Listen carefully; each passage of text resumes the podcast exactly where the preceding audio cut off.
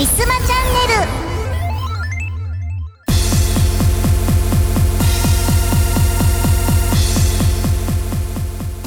さて関東は先日最高気温25度を記録いたしました。もうこれは4月でもなく5月でも暑い部類の、気温となる値なんじゃないでしょうか。もうこれから夏日かななんて思っていたんですけれども、その反動か何なのか翌日には最高気温11度というね、もうね、気温が半分以下、もう14度も違うって一体どうなっちゃってるんでしょうかね。皆さんね、洋服毎日本当に天気予報を見て決めた方がいいです。全然違いますからね。もう25度の日なんかにコートなんか着たらもう汗だくで大変ですからでね、25度になってもあったかいからっていうのでね、もう次の日、コート着ないで出かけてしまうと風邪ひいてしまいますのでね、本当もうなんか不安定な気候がね、もう大変ですけれども、皆さん風邪ひかないように。とはいえ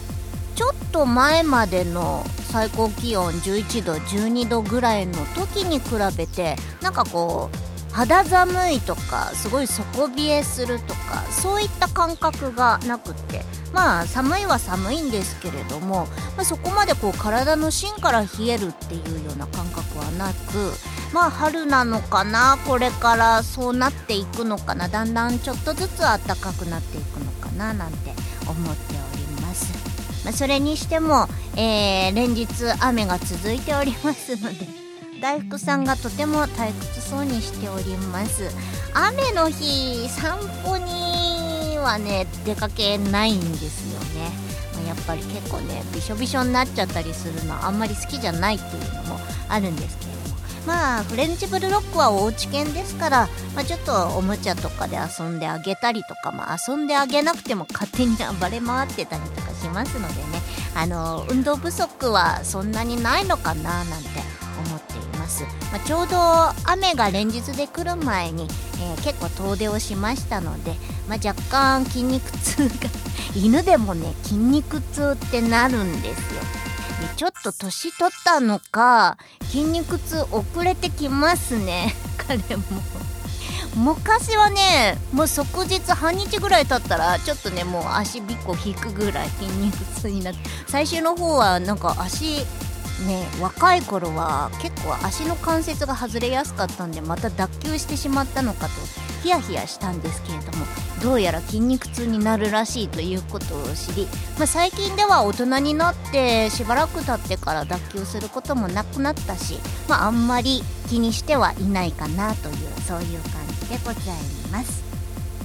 いやー、雨は雨でいいですけれども、花粉がちょっと落ち着きますのでね、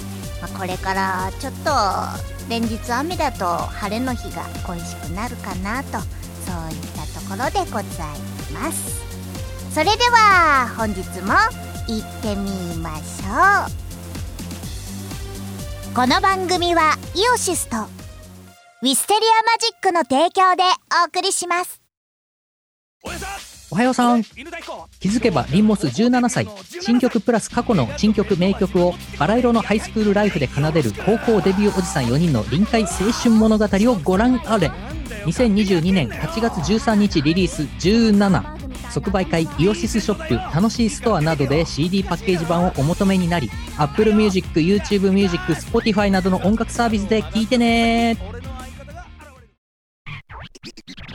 18周年のウェブラジオイオシスヌルポ放送局では、世相を鋭く切ったり切らなかったりする皆様からのお便りをお待ちしています。毎週木曜日21時から YouTube ライブにて公開録音、見てね。足技効果で銀盾もろたで。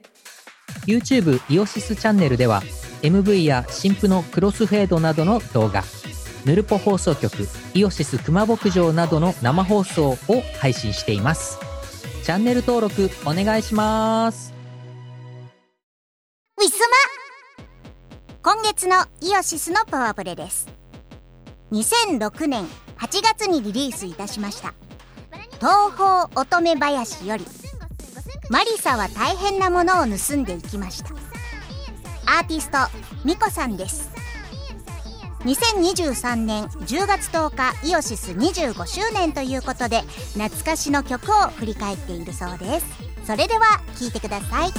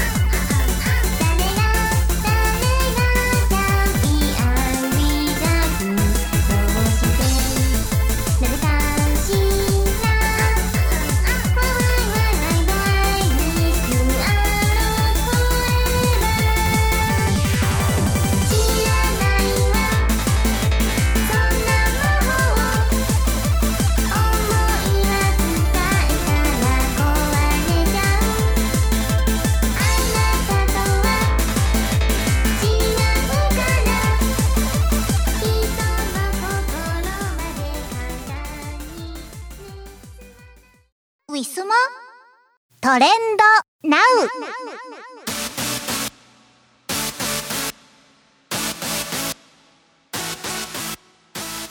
はい、本日3月25日土曜日夜のお時間帯でございます。夕飯皆さん食べて落ち着いたかなというそういうお時間ぐらいです。早速企業のプロモーションから見ていきたいと思います。ラロッシュポゼ公式によるプロモーション、ハッシュタグラロッシュポゼトーンアップ UV ということで、あれですね、紫外線の対策用の、UV クリームの、宣伝でしょうか。敏感肌の高橋愛さんも愛用ということで、これから春になりまして、夏に向けてどんどん紫外線が強くなっていきます。それに先駆けての、広告かなと思ってます。マリニャはですね、今では散歩出かける時も、紫外線の対策して出かけておりますけれども、学生の時ってやっぱりちょっと盲点ですよね。何もつけない、化粧とかもしなければ、何もクリームとか対策しなかったので、小学校からもう高校ぐらいとかまでお父さんと多摩川とかもう日差しが強いところ、釣りに行ったりとかする時も全然そういった対策をしてなかったので、結構そばかすがすごかったんですよ。今では結構落ち着いてはきているんですけれども、なんで男女関係なく紫外線っていうのは年々強くなってるとも聞きますので、お出かけする際は、対策を行って出かけてください。そうじゃないと数年後にもう肌がえらいことになると思います。今では肌のがんとかあります、皮膚がんとかありますので気をつけて過ごしてください。 SPF50 プラス PA プラスプラスプラスプラスプラスプラスプラスですね。はい、という感じで結構強い紫外線対策ができそうですね、この商品は。はい、それでは一般のトレンド1位から追ってみたいと思います。とものくんかな、これはフィギュアスケートですね。ここ数日間フィギュアの方も結構にぎわっておりまして、お昼の時間帯とかテレビつけると皆さんスケート素敵な演技を披露されております。日本はもう本当にフィギュアスケートすごく強くなってますね。まあ、もちろん WBC とかサッカーとかもね、もうどんどん年々強くなっていっていますけれども、いや、こういったスポーツ界に通用するっていうのは素晴らしいことですね。世界的に、有名になってほしいです。友野くんはまだまだお若い方ですよね。最近になって名前をよく、見るようになりました。もうこれからもいい演技をね見せてくれると嬉しいなと思ってます。日本の宝でございますね。2位のトレンド、ZETAでいいのかな、 ZETA なんじゃらこれは、ZETA戦なんかの対戦なんだろうか。リーグオブレジェンズって書いてある。これゲーム系の対戦かなんかの配信ですかね。はい。リーグオブレジェンズはマリナも一時すごいもうなんかハマってた時がありまして。はい、これは結構スポンサーがついたりとかして世界的にね、遊ばれてるゲームですね。まあそれのゼータ戦ということなんで、それのなんか一つなのかな、競技っていうかゲーム競技なんですかね。なんかね、今いろんなものが、フィギュアとかもう自分の体一つで挑むスポーツの他になんかこうゲームとしてのスポーツみたいなものとかありますよね。はい、なんかいろいろ世界は広がっているんだなと、時代を感じさせる、ものでございました。3位のトレンド、ハッシュタグアモアスマリカ杯。これもゲームっぽいな。なんかマリカじゃないのこれ。アモアスマリカ杯、そうだよね、そうだね、マリカっぽいね。はい、アモアスっていうなんかこう名前がついてるマリカ杯なんでしょうか。はい、マリオカートもなんか昔から廃れないゲームですよね。もうそれだけ人気なのかな。4位のトレンド、ハッシュタグキングオブコントの回キングオブコントはしてるよ。回ってなんだ。キングオブコントの回っていうあれか、配信、あ違う、テレビだなこれ。テレビがありました、3時間スペシャルであったんですね。あ、夜7時からとかまだギリギリやってます。はい、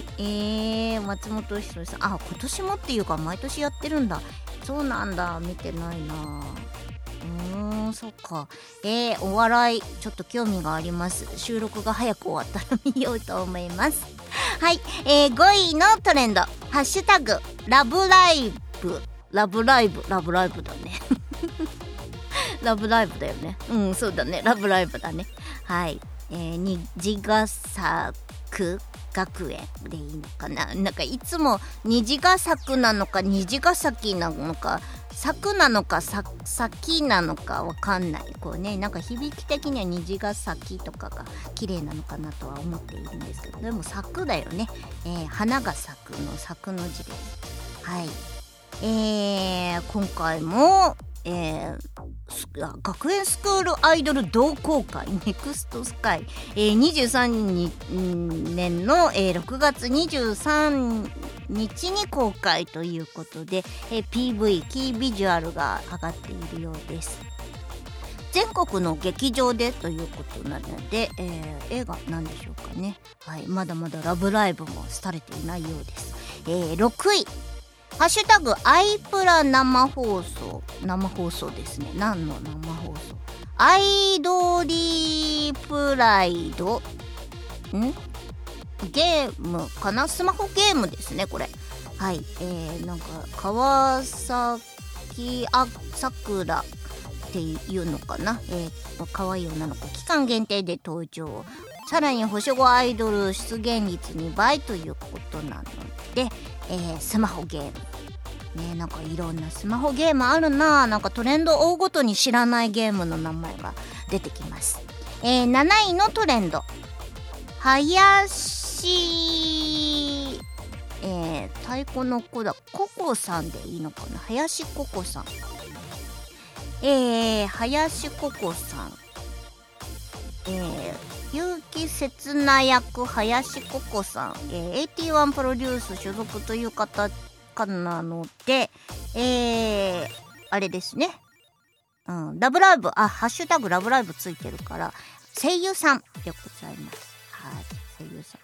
林ココさん、新しいそのキャストとかが発表してる、にぎわっている感じでしょうかね。8位のトレンド、ヒップアニ2期ヒップノシスマイク、当たってた。これ2期やるんだなんか面白かったよ、アニメ1期ちょっとカオスで、はい、なんか原作っていうのが、そもそもないのか、音楽コンテンツみたいな感じですもんね。なんでね、それなんで話全然わからないんですけれども、アニメはそこそこ面白かったんで2期、2万リツイート、やっぱりこうファンは根強いですかね。今でも皆さんあれですか、バトル、ラップバトル、女子の皆さんラップバトルして戦っているんでしょうか。なんかここからあれですね、オタク界にもなんかこうヒップホップ系のラップとかがちょっと知れ渡るようになったかなと思います。世間ではね、今ラップ、日本でもラップはすごい人気のコンテンツではございますのでね、これから、どんどんこうね、オタク界隈でもラップがこう本格的になっていくんじゃなかろうかと、声優さん歌うの大変でしょうけれども頑張っていただきたいと思います。9位のトレンド、ハッシュタグミュージックフェア、ミュージックフェアですね。いいねもさっきちょっと見ましたね。ミュージックフェアもずっと放送されておりますね。なんかいろんな方が歌ってて、なんか知らない新曲とか、音楽を知るのにね、ミュージックフェアは私にとってはすごく役立ってる番組です。はい、10位のトレンド、タイトルホルダー、10位のトレンド、タイトルホルダーなんだこれは。そうだね、日経賞タイトルホルダーということで、競馬でございます。化け物が帰ってきた、イノイックスと早く再決着つけようかっていう、化け物が帰ってきたっていうことなんでお休みしてたんですね。タイトルホルダー、そういえば名前聞いたことあるようなないような、なんで強い馬が帰ってきたっていうので、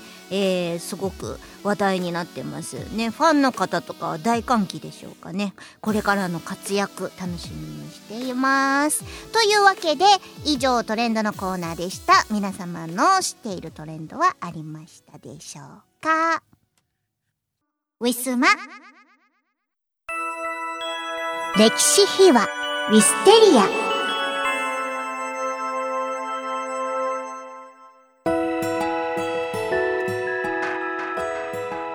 さて今回も、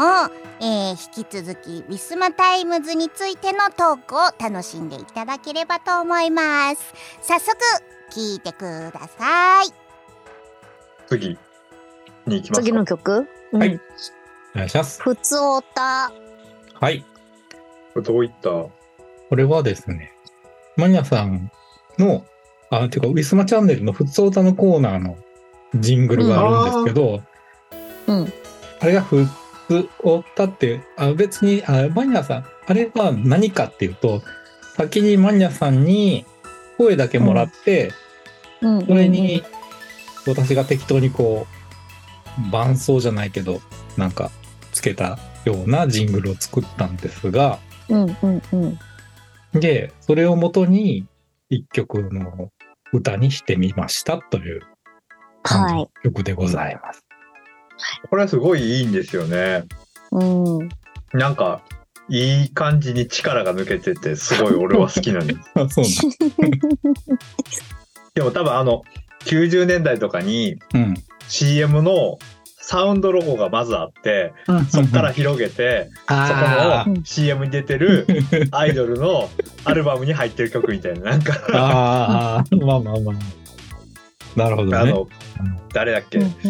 なんかキリンレモンの歌を歌ってるアイドルが友坂理恵のアルバムに、うんうんうん、キリンレモンキリンレモンのフルコーラスが入ってるんで、うん、あんのそんなどんな曲か。でも後から当然後から作るサウンドロゴからがあって、その後から派生して作ってるんだけど、それとかそういうのが結構当時多くて、うん、なんか昔で言ったらさ、なんだっけ、男と女のラブゲームみたいなやつ、飲みすぎたのは飲みすぎたのは男性いいよみたいな、なんかサビしかなかったんじゃん。あ、そうなの？多分だって CM がさっきやと思う。あれ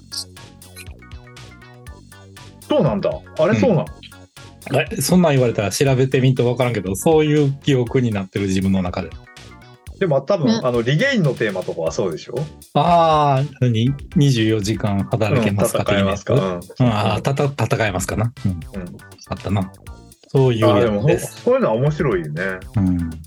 でなんかその時使ってた音色がなんか1個押したらコードが鳴る音色で、多分、うん、マイナー7系のコードの音色やって、もうこれ使ってるからこれで全部いこうかみたいな感じで、うんうんうん、行って、こちょっと90年代初頭のなんか感じがさらに出てる。あ、そうなの、うん、そうなのかな。でなんかちょっとマイナー7系なんやけど、上だけ取ったらメジャーコードになるから3度でベース取るみたいな感じのやつでずっとやって、なんかちょっとふわふわした感じの曲を、うん、に仕上げてみました、うんうん、みたいな。なんか音楽的に言うとなんかそんな感じ。すごいいいんですよね。なんか足立由美のアルバムとかに入ってそうな感じするんですそうな全然分からへんけど、そうな CM っぽい感じがあ CM から広げて曲作りましたみたいな感じが。最初別にマリナさんも別に歌ってないから、うん、それを無理やり歌にしたみたいな感じなんで、うんうん、さらに緩い感じになって、うん、声から生まれた、うん、マリナさんの声から生まれた曲でございますね、うんうんうん、でもこれはマリナさん的にはって思ったんじゃないですか、聞いた時。ね、全然思わなかったです。すげーみたいなのも思わない。うん、なんかいいのが一曲できたなと思って、うん、でアイキャッチからこれになるんだみたいなのはないの？という感動は特にない。アイキャッチからこれになったっていう感覚がまず最初に なかったから、もう普通の歌だと思って。あ、そうなんだ。うん、普通歌をテーマに作ったのかなって思ってて。そうな気づいてなかった気づいてなくって最初。ああ、なんか使われてたのは後で分かったんですけど、そうそう、一番最後に元のマリナさんの声が出るんで、まあ多分聞いてる人はそこで分かるかなって思う、うん、そうなるほどね、うん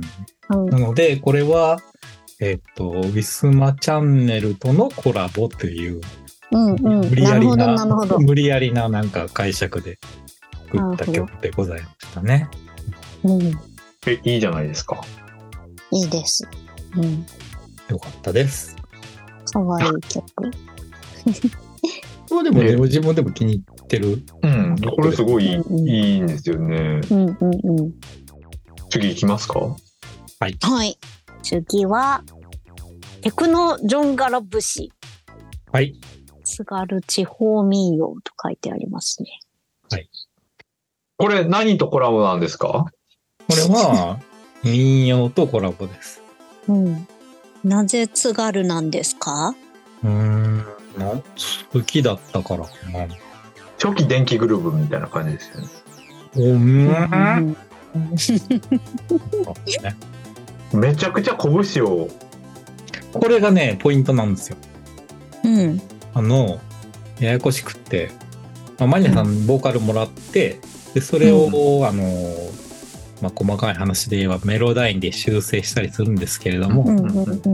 その修正をわざとずらして、うんうんうん、でさらに、まあ、オートチューンではないんですけど、そういう感じのエフェクトをかけて拳を表現するっていう、うん、もう完全にこれマリナさんの節回しじゃなくて、うん、ハイさんの節回しです、うん、磯村さんの節回し。そうね、これも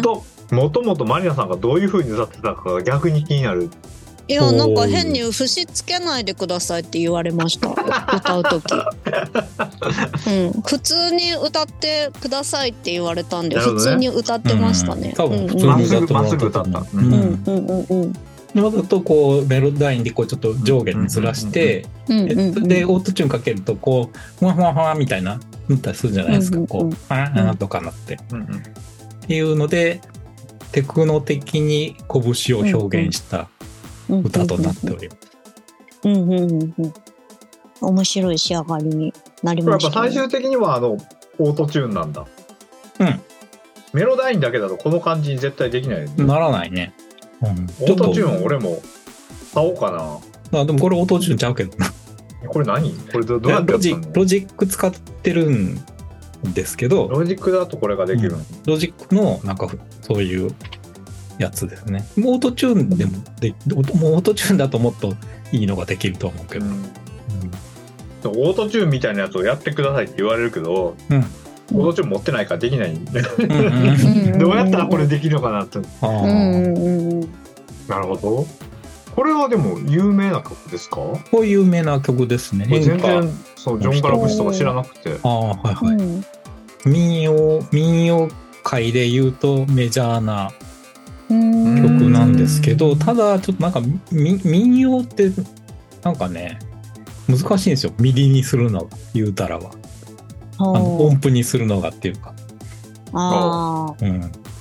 キッチ弁当で全部あ、まあ、そこまで言わない。あ、どっちかっていうと、うん、なんていうの、どういうふうに小説に割りすればいいのかがわからないっていうのがあるので、これはちょっとまあ読んで整理してっていうことで、ね、そうそうそう、うんうん、だから多分ねどれが正確っていうのが多分ないんですよ民謡だと、うんうん、小説をこういう風に小説にするのが小説に収めるのがいいっていうのがなくて、うんうん、そこら辺が難しかったですね。うん、でもなんかもうテクノですね。これはテクノというか90年代のテクノですね。90年、うん、はい、はい、90年代です。なんでちょっと怒ってるの？いや怒ってない、怒ってないよ全然。なんで怒るの？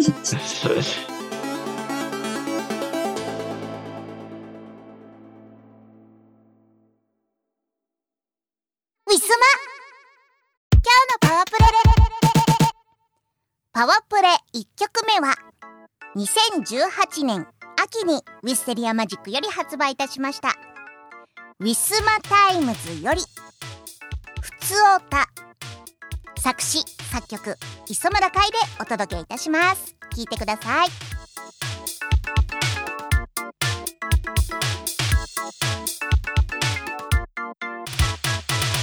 なんだってかんだってありのお便りコーナー、頑張ってゆるく続けています。イエイイエイイエイ、ちょっとしたら恥ずかしがってる、大丈夫採用確実、好き勝手言っちゃっていいよお便りコーナー、従ってしあさってだでいつでもいいの、イエイイエイイエイ、ネットワークつないでみよう、あなたから私へとフットワーク軽く飛び出そう、思い切り世界へ向けふつおた、いつもお待ちしてます、質問してください、ふつおた、仕事の愚痴聞きます、教えてあなたの心の中。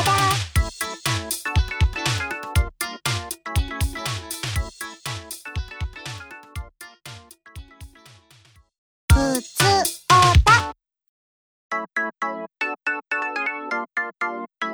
はい、まだまだ細かい作業は終わっていないんですけれども、まあ、大体の、ニューパソコンへのお引越しが終わりまして、皆様からのふつおた見れるようになりました。よかった、ヒヤヒヤしたね。なんかブックマークとかもね、まだ全然引っ越してないので、ふつおたのメッセージフォームがちょっと行方知らずになりかけておりましたが、別のところに保存していましたので、なんとか大丈夫でした。はい、というわけで、見れなかった間に、同じ方から2通いただいております。いや本当に遅れてしまってごめんなさい。古い方からご紹介させていただきたいと思います。茨城県にお住まいの東野、あと茨城さん、いつもありがとうございます。マリナさんウィッスーです。ちょうどこれを書いているのが3月11日なので、今回は東日本大震災についてちょっと書かせていただきます。12年前のあの日のことは今でもかなり鮮明に覚えています。茨城県は東北ではないにしろ被害は大きく、多くの人の日常が奪われました。今もいろいろな問題や課題を残したこの災害は、きっと誰もが納得する復興なんてないと思います。ただ僕が今思うのは、人が人を思いやることを大事にしたいというものですね。とりあえず、僕にできることといえば風評被害が起きないようちゃんと行動したいと思います。ちなみにマリナさんは何か防災対策とかはしていますか？僕は残念ながら水と食料を少し備蓄しているくらいです。なるほど、そうなんですね。前回の時もね、まあ、ちょうど311がね、トレンドナウの方でね、ツイッターにトレンドが上がっていたわけなので、ちょっとお話ししたんですけれども、いやーそうですよね、東北はすごい大きい被害が当時あったし、もうたくさんの方の命、もしくはこう生活、ね、人生が奪われたことかと思います。まあ関東でもね結構揺れましたもんね。震度7とかそれぐらい揺れたから、もう本当に、日本はねつながってる分、もう結構被害が大きいんじゃないかなと思います。まあ、これから南海トラフとかね、今度は西の方での震源地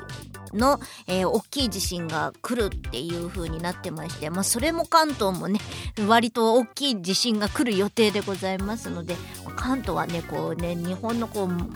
大体真ん中ぐらいのところにありますから、やっぱりこう地続きではある分、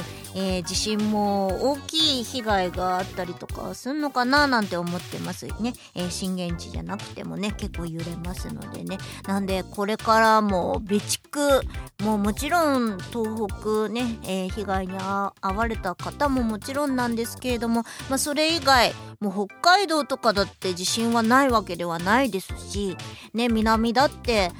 結構島が多かったりしますからね、津波とかそういうもろもろの心配もあるし、まあ、そうなればやっぱり関東とかはねなんかこう国の中心部ではあるから配給は割と早いのかもしれないけど、それでも人が多いから何かあった時はいろいろ回ってきづらいんじゃないかなとは思ってますしね。やっぱ備えあれば憂いなしで、マリにはこう毎年毎年この 3.11 の、ねニュースとか、ね、テレビ番組とかツイッターとかでね、情報をそうなんだ、そういえば今日3月11日なんだなって、ね、分かってからこう防災用品の見直ししなきゃなっていう風になって、こう毎年毎年少しずつ追加したりとか少しずつ更新したりとかね、中身をね、変えたりとかしているわけです。まあ私は結構もう防災グッズとしてもうひとしきりできているものを1万円だか2万円だったかなでね、セットになってるのをね買ってしまったので、まあ、そこからちょいちょい追加をして、まあ、完璧なものに仕上げたっていう感じなんですが、今年になってからそういえばこれも必要なんじゃないかなって思ったのが簡易トイレです。まあ、ビルっていうのもあるんで、もうやっぱり断水とかあったりとかこうね、なんかあったらこう知らないでトイレ使っちゃったりとかすると壊れるなんていうね、そういう情報も得たりとかして、なんでやっぱこう壊れた時のため、もしくはねどっか避難した時もトイレ使えるかどうかっていうのは分かりませんし、やっぱりこういうものっていうのは生きてる時ね、お水とか食べ物と同様に、必要なものですから、で割と盲点なんだと思うんですよね。なんで簡易トイレ、どれくらい分かな、なんか50回分ぐらい、やっぱり1日に何回トイレ行くかっていうと考えると、まあね10日分ぐらいとかね、1週間分ぐらいにはなるんじゃないですか、その50回っていうのはね。なんでやっぱそれぐらい必要かなと思って、楽天のポイントのアップ期間の時に買いました。はい、なんでね皆さんも食べ物とか飲み物はもちろん最低限必要なものなんですけれども、電気が通らなくなったりとか断水してしまったりとか、そういう時のためね、季節ね、冬になったら寒いから、じゃあ寒い時ね、家に入れなくなったらどうしようとかで、まあいろいろそういうものにこういろんなこうシチュエーションパターンを考えて、備蓄品、揃えるといいと思います。あとはこうアルミのなんだろう、薄いアルミ箔じゃないですけど、こうなんか万能にアルミシート、大きいアルミシートを1枚持っていました。まあこれはその先ほど言った冬とかの寒い時に、まあ、保温になる、上からこう着ている服の上にこうね、包み込まれると保温になるというのでね1枚持ってます。こういうのを結構100均とかで売ってますのでね、買っておくといいかもしれないです。はい。うちはね。ワンちゃんいますのでね、ドッグフードとかも、まあドッグフードはすぐに持っていける状態にはあるので、すぐ出ますんでね、大丈夫かと思いますけれども、はい、なんでね皆さん、毎年ねこういう気を引き締めていきたいですね。もうほんと備えあれば憂いなし。まあそれでもね、いろいろ大変な目に遭うことは、もうやっぱり自然災害の前ではね人間は無力なんでね、でもこうできることをやっていこうと、そう思っております。ドヤさんありがとうございますね。これからも気を引き締めてね、来たるべき大きい地震、怖いな、なんかねそろそろ来るっていうからね、不安が不安でなりませんけれども、生きてる間にできれば起こってほしくないなとは思いつつも、やっぱこのためにね、念のためで、はい、何度も言いますが念のためで用意しておきましょう。はい、とやあと茨城さんから2通目いただきました。新しいお話です。 WBC 日本が世界一位になりましたね。こうやって、明るいニュースで世間が盛り上がるのはとても嬉しいです。スポーツは僕もあまり詳しくはないのですが、見てて楽しかったですね。結果が怖くて見れない時間もありましたが、ということで、こちらはね本当ねちょうど私決勝の時は外に出てて見れなかったんですけれども、決勝もね準決勝もねちょうど出かけなきゃいけなくって見れなくって、でもツイッターですごい頻繁に更新して、ほとんど、タイムリーな感じで、世界一になったというねお知らせを、速報を知ることができました。いやーね決勝戦の時はねほとんどお休みの方が多かったと思いますので、朝8時開始でしたかね。見ていたかと思います皆さん。はい、家族とかだとすごい盛り上がったんじゃないでしょうかね。いやー、なんたってメジャーリーグで活躍されてる選手も勢ぞろいでの、世界一決戦でございましたから、いやねーまあ、メジャーリーグで活躍してるって知っててもなかなか日本ではね、リアルタイムで見ることはできませんから試合もね。いや本当大谷さんの、人気ぶりももう本当に肌で感じることができました。いややっぱすごいなと思いますね。もう結果しか見てないけどほとんどリアルタイムでは見れなくってダイジェストとかでね、動画が上がってるもので見たわけなんですけれども、いやみんなサッカーも好きだし野球も好きだし、こうなんかこうね、これは世界での、ね、なんかこう共通で盛り上がれるコンテンツっていうのは本当にいいと思います。もうとりあえず見ておくべきかななんて思ってます。やっぱこういうのでこうにぎわうとコロナとかね、そういうのでこうもう世界がもうちょっとどんよりとしてた気分とかもね、もう一気に吹っ飛んで、楽しくなってきますよ。景気が良くなった、明るい気分になりますんでね、まあ、こういうものはちょっと見ておいてこう気分を盛り上げるためにも、知っておくべきかななんて思っておりました。いや日本の野球も盛り上がりますけどやっぱねいいですよね、こういう世界。いや日本はとても日本人は欧米とかに比べると体も小さいしね、小さい国でございますからね、もうそれでも世界に、通用する能力を持つ選手っていうのはね、もう WBC ベースボールだけに限らずもうフィギュアスケートもそうだしサッカーもそうだしね、本当いろんな各部署で日本人活躍してるっていうのはすごいなと思ってます。やっぱこういう才ある人たちをね、褒めたたえていってこうどんどんどんどんね、今後もね新しくこうね若手の選手たちがこう才ある人たちが育っていくっていうのはね、やっぱり応援しないといけないななんて思ってます。はい、とやあと茨城さん2通ありがとうございます。皆様からのお便り毎日募集しております。声がちょっと、花粉でやられてきておりますけれども、毎日募集しておりますのでどうぞよろしくお願いいたします。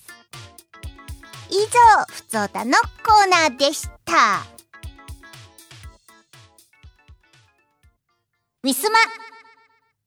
今日のパワプレ。パワプレ2曲目は2018年秋にウィステリアマジックより発売いたしましたウィスマタイムズよりテクノジョンガラ節、津軽地方民謡になります。編曲磯村海でお届けいたします。聴いてください。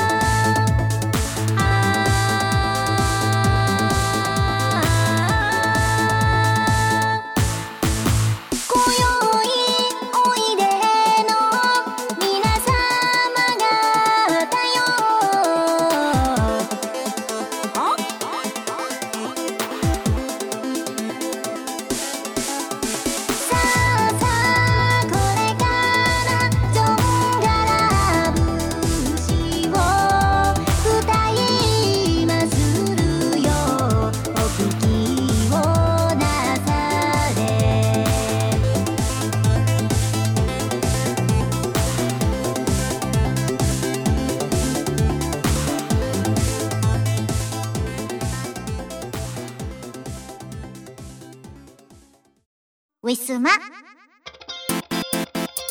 告知のお時間です。春の M3 無事に受かりまして J-05A のサークルスペースをいただきました。第一展示場 J-05A ウィステリアマジックで新作 CD、現在制作中でございます。もちろん来れない方も、通販ブースのウィスマショップにてお買い求めいただけますので、どうぞよろしくお願いいたします。 YouTube 配信しがない5分ショー、火曜日キムさん、木曜日藤原マリナでお互いに相手のテーマを決め、それについて語る約5分間の番組となっております。詳しくは Twitter のしがないレコーズのアカウントをご覧ください。スマホのアプリを使いましたカラオケ通信トピア、各週火曜日夜の9時からとなっております。ウィスマチャンネルの配信が来週の火曜日と思っていただければ幸いです。すべての情報はツイッター藤原マリナのアカウントマリニャ_をフォローをしていただけるとわかりやすいです。愛犬の大福ちゃんの写真も上げていますので、犬好きさんもぜひともよろしくお願いいたします。イオシスくん頑張ってるね。頑張りすぎて何やってるかわけわかんないね。毎日19時 Twitter、Facebook、LINE アットでイオシスくんの頑張りをチェックして。北海道在住の宇宙グマコアックマアックマとイオシス博士がお送りするフリップトーク生放送イオシスくま牧場は YouTube ライブにお引っ越し。くま牧ファンボックスもよろしくね。ウィスマ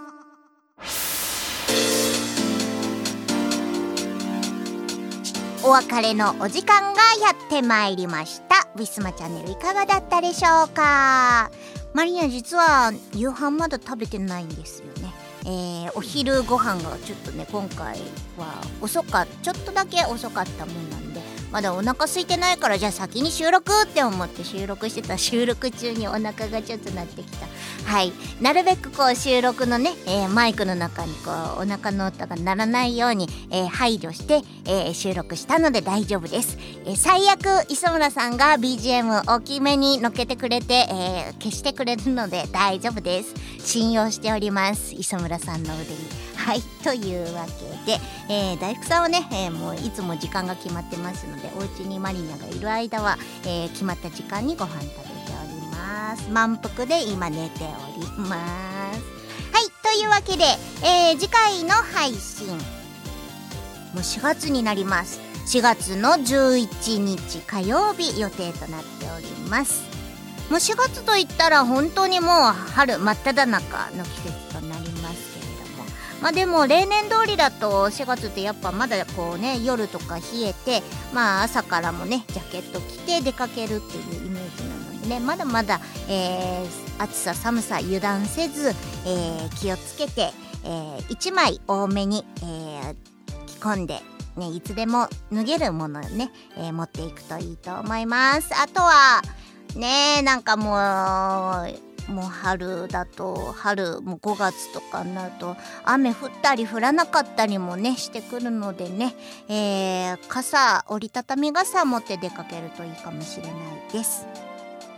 いや、それにしてもね、土日ぐらいに桜満開になるかなと思ってて油断してました。マリニャがね見た時にはその数日前にね、お散歩で大福さんとね、ちょっと近所の桜がずらーって立ってるところに行ったわけなんですけれども、まだ3分咲きぐらいだったので、まあ、これからだな。まあでも暖かくなってきたからもう土日ぐらいには満開に近いかもしれないって思ってたのに、この雨の連続ではもしかしたら花散ってしまって早々に葉っぱが出てきてしまっている可能性はなきにしもあらずでございます。でもちょっと気温がまた寒くなったからまだ大丈夫かな。ワンチャンワンチャンと週明けに、出かけたいと思います。桜咲いていますように。都内ではねもう満開にはなっているっていう情報はありましたので、あとは東北の方とかね、北の方はまだこれからのところも多いかと思いますね。桜ね、たまにはこう外に出かけてみて、綺麗な桜を見に出かけてください。もしあれだったらね、ツイッターとかに上げてもらえたらフォロワーさんとかね見に行きます。